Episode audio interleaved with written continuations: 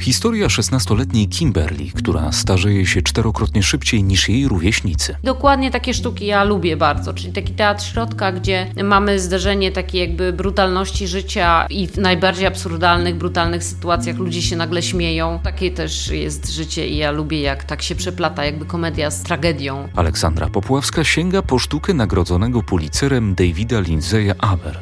Halo? Kultura.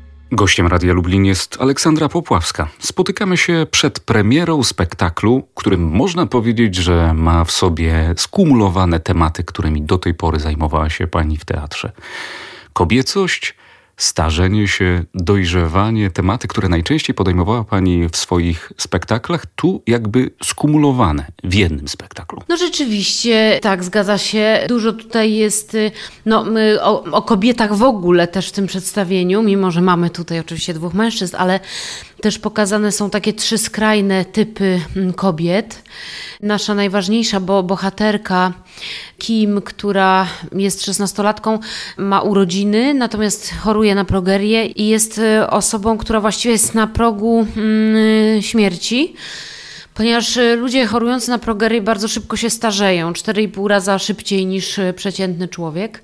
Więc jakby ta sztuka polega na tym, że porusza problem i bycia innym w społeczeństwie z racji swojego jakiegoś mankamentu czy choroby i, i y, braku akceptacji, czy też mm, kim stanowi taki jakby problem dla rodziny głęboko psychologiczny, no bo też nie wiedzą jak do końca przejść e, nad tym, że ona właściwie umiera i się bardzo starzeje. Z jednej strony traktują jak dziecko, z drugiej strony no już wygląda jak e, starsza osoba, ale poza tym też taki, taki problem poruszony jest e, kobiecości, starości, byciem jakby starą dziewczynką, znaczy w którym momencie te granice się zacierają. Mówimy, że na starość ludzie często dziecinnieją, prawda? Więc jakby no, tutaj bardzo, bardzo taki szeroki zakres, a przede wszystkim jest y, to opowieść o człowieku bardzo wrażliwym. Każdy z tych bohaterów jest y, w jakiś sposób y, naznaczony jakąś dolegliwością. W każdym razie ojciec jest alkoholikiem, ojciec kim, matka kim, która jest w ciąży, też cierpi na jakąś, jakąś taką, ma hipochondrię, ciągle na coś choruje, mówi, że za chwilę umiera, być może jest to związane z tym, że jakby bardzo tak dotyka ją ta śmierć córki, więc prze, przejmuje na siebie takie jej dolegliwości. Po, pojawia się też ciotka Debra, która jest kompletnie odjechana i, i, i, szalona. I jest też Jeff, który jest takim przyjacielem Kim, który jej jakby towarzyszy w tej ostatniej drodze, ale oczywiście to nie, to nie jest wszystko takie bardzo ciężkie, mimo że jest to spektakl, gdzie choroba jest pretekstem. Jest to wszystko okraszone dużym poczuciem humoru i dokładnie takie sztuki ja lubię bardzo, czyli taki teatr środka, gdzie mamy zderzenie takie jakby brutalności życia y, y, i w najbardziej absurdalnych, brutalnych sytuacjach ludzie się nagle śmieją. Y, no bo takie też jest życie i ja lubię, jak tak się przeplata, jakby komedia z, z tragedią, czyli takie śmieszne rzeczy z, ze strasznymi. I, I, myślę, że ta, taka też będzie ta sztuka. Mówiła Pani, że w filmie czasem jestem gościem, no i nie mam tej pełni władzy. W teatrze bardzo często sięgam po, po poważne tematy i mam wpływ na to, jak ta całość będzie wyglądała? Właściwie to nie chodzi o, o władzę, tylko chodzi o taki y, rodzaj twórczego myślenia chyba, i, bo to bardziej się uruchamia w sytuacji, kiedy jestem w roli reżysera i, i mogę stwarzać te światy. Właściwie dostaję coś na papierze, na zwykłych białych takich kartkach, same literki i teraz razem oczywiście z fantastycznymi twórcami, których zaprosiłam do współpracy, musimy wykreować jakiś świat, który będzie światem takim o, o, o najważniej, gdzie najważniejszą myślą jest to, o czym chcemy opowiedzieć, czyli chcemy opowiedzieć o, o ludziach, o nas, o ludziach nieco y, odstających może od rzeczywistości, trochę zagubionych, trochę samotnych, y, o takich zwykłych y, problemach, o których na co dzień się nie mówi, bo świat chce takiej pozytywnej narracji, a tutaj są rzeczy, które które można poruszyć. Y, I chyba, chyba to mnie najbardziej kręci, że jako aktorka po prostu muszę się nauczyć y, roli i jestem do dyspozycji absolutnie reżysera. Robię to, co właściwie on chce i podążam za tym. Natomiast jako reżyser no, mogę coś więcej y, też stworzyć, wykreować i, i coś więcej powiedzieć o tym, o czym chcę rozmawiać, czyli właśnie o takich ludziach zagubionych jak Kim. Ale słyszałem podczas konferencji prasowej też mówiła Pani, że chce Pani rozmawiać też o, o inności, tak? że to jest też temat ważny teraz, aktualnie w Polsce w jakimś takim szerokim dyskursie społecznym, jak my powinniśmy reagować na tę inność, albo jak możemy reagować. To jest jeden z tych głównych tematów, które Pani podejmuje? No przede wszystkim ostatnio wy, wywiązała się dyskusja ym, o normalności. To, co znaczy być normalnym. Ktoś zarzucił, ym, prawda, jeden z polityków powiedział, że no przecież to my musimy żyć normalni. My jesteśmy, my jesteśmy normalni, a tamci inni są inni. Trochę odebrał im prawo do funkcjonowania w społeczeństwie. A mi się wydaje, że oczywiście po pod przykrywką tej normalności wielu ludzi skrywa swoje bolesne sekrety i tajemnice i właśnie inności, bo nikt nie rodzi się z szablonu. Przecież każdy z nas jest inny i fenomenem cały czas nieodkrytym e, nauki jest to, że nie ma drugiego takiego samego człowieka na świecie. Zawsze czymś delikatnie się różnimy, nawet e, bliźnięta jednojajowe. E, także e, różnimy się w swoich słabościach, w swoich, w tym, czy lubimy lody, czy wolimy coś słonego. Różnimy się w wyznaniach, prawda, religijnych, czy właśnie tak jak w przypadku Kim, ona się urodziła tak dziwną, z dziwną chorobą, bardzo, bardzo rzadką, progerią, czyli chorobą szybkiego starzenia. Jak tu podejść do takiego człowieka? Czy on jest normalny?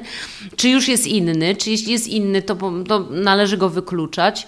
No i właśnie, czyli tu jest też taki problem też tolerancji e, poruszony w tej sztuce, e, bardzo ważny e, i tym, że nikt, nie można tak mówić, że coś jesteśmy normalni i tak wszyscy musimy żyć, bo, bo na przykład jeśli ktoś jest leworęczny, to on jest normalny, jak ma 20% społeczeństwa pisze lewą ręką, to 80 jest normalnych, a te 20 już nie.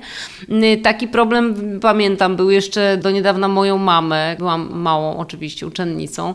Praktycznie zawijano tą rękę, zakrywano gdzieś, kazano jej pisać prawą. Oczywiście ona pisze jej prawą i lewą, ale lepiej się pisze lewą. No, no więc przedstawiało się ludzi i tylko po co? No właśnie komu to ma służyć? Y, nikomu to, to, to nie ma służyć, więc jakby mam wrażenie, że ta sztuka będzie poruszała taki temat, a drugim tematem tematem jest oczywiście choroba, która gdzieś w tle jest, a teraz dla nas wszystkich zdrowie jakby jest najważniejsze, bo rzeczy, żyjemy w czasach e, pandemii i, i myślę, że ta choroba też gdzieś tutaj w tle cały czas, e, mimo że funkcjonujemy w miarę normalnie, gdzieś ta choroba cały czas jest w tle jakieś tam obawy z nią związane. Także myślę, że wpisaliśmy się tutaj bardzo dobrze w, to, w ten czas z tą sztuką. Kogo zaprosiła Pani do pracy? Wiem, że tutaj są i aktorzy z Lublina, i z całej Polski, i nazwiska dobrze znane, i dla Pani samej także niespodzianki. Tak, oczywiście w roli głównej Jadwiga Jankowska-Cieślak fantastyczna e, aktorka, z którą zawsze miałam marzenie pracować, jeszcze mi się nie udało i, i tutaj nagle pojawiła się rola, która po prostu od razu przyszła mi do,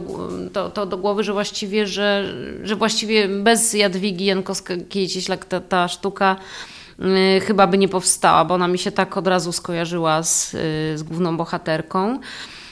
Jest y, fantastyczna aktorka już teraz z Lublina, Edyta Ostojak, z którą pracowałam y, przy sztuce Czerwone Zagłębie w, y, właśnie w Zagłębiu w Sosnowcu i tam no, zachwyciłam się Edytą i, i, i, dalej się zachwycam i cieszę się, że, że udało mi się ją tutaj ponownie spotkać.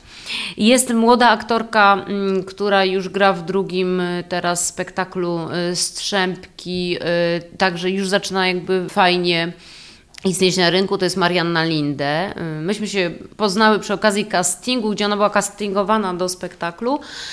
Y, z jakby z tej pracy nic nie wyszło, ale jakby też mnie bardzo zaciekawiła jej osobowość i cieszę się, że jest w tym teamie. Też z nią nie pracowałam, także to jest nowość dla mnie. Jest y, Dominik Mirecki, to jest młody aktor, z którym robiłam dyplom w tamtym roku w Szkole Teatralnej we Wrocławiu i bardzo, bardzo przypasował mi do, do, do tej roli, roli Jeffa, czyli przyjaciela Kimberly.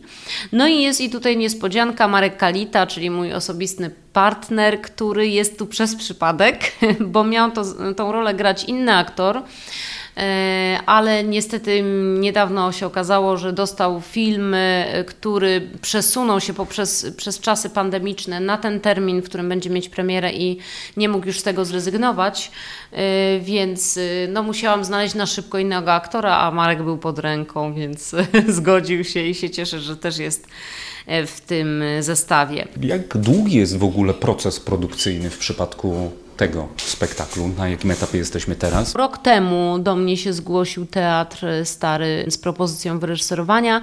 Potem oczywiście są rozmowy, ustalenie terminu, potem e, długi termin jakichś negocjacji, e, zapraszania do współpracy różnych ludzi.